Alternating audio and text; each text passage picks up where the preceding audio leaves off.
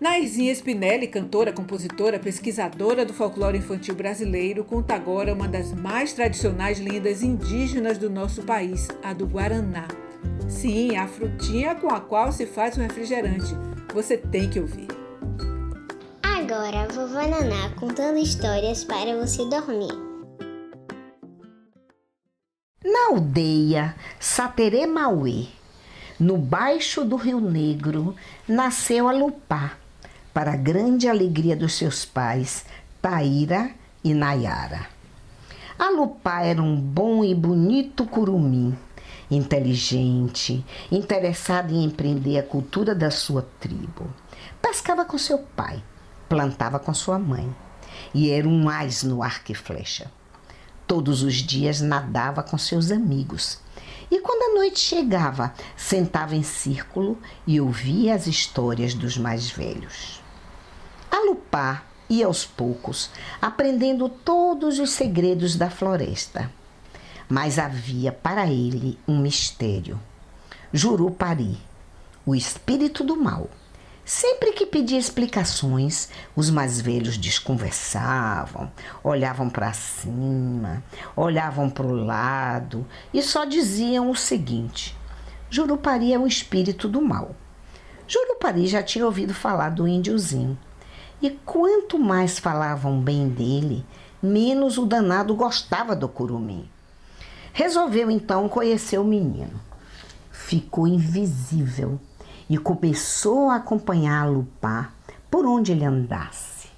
Jurupari viu como ele era querido pelos animais da floresta, como brincava e se divertia com os outros meninos da aldeia.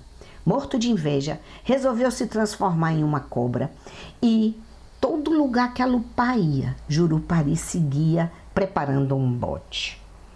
Um dia, a subiu em uma mangueira e, enquanto chutava distraído as mangas deliciosas, Jurupari transformou-se numa cobra, picou sua perna e a caiu da árvore e morreu.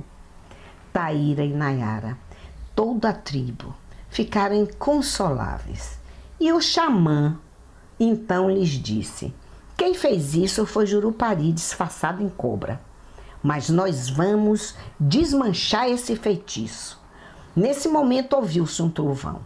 Tupã disse no ouvido de Nayara que plantasse os olhos do seu filho como se fossem sementes, pois deles nasceria uma planta que daria uma fruta em formato de olhos de alupá essa frutinha seria a presença dele no meio dos satereis mauês para sempre. E assim Alupá estaria vivo por toda a vida.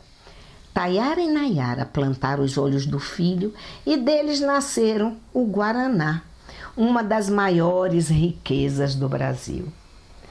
Essa é uma lenda indígena. Aqui é Nairzinha, que agora é vovó Naná e conta histórias para você dormir.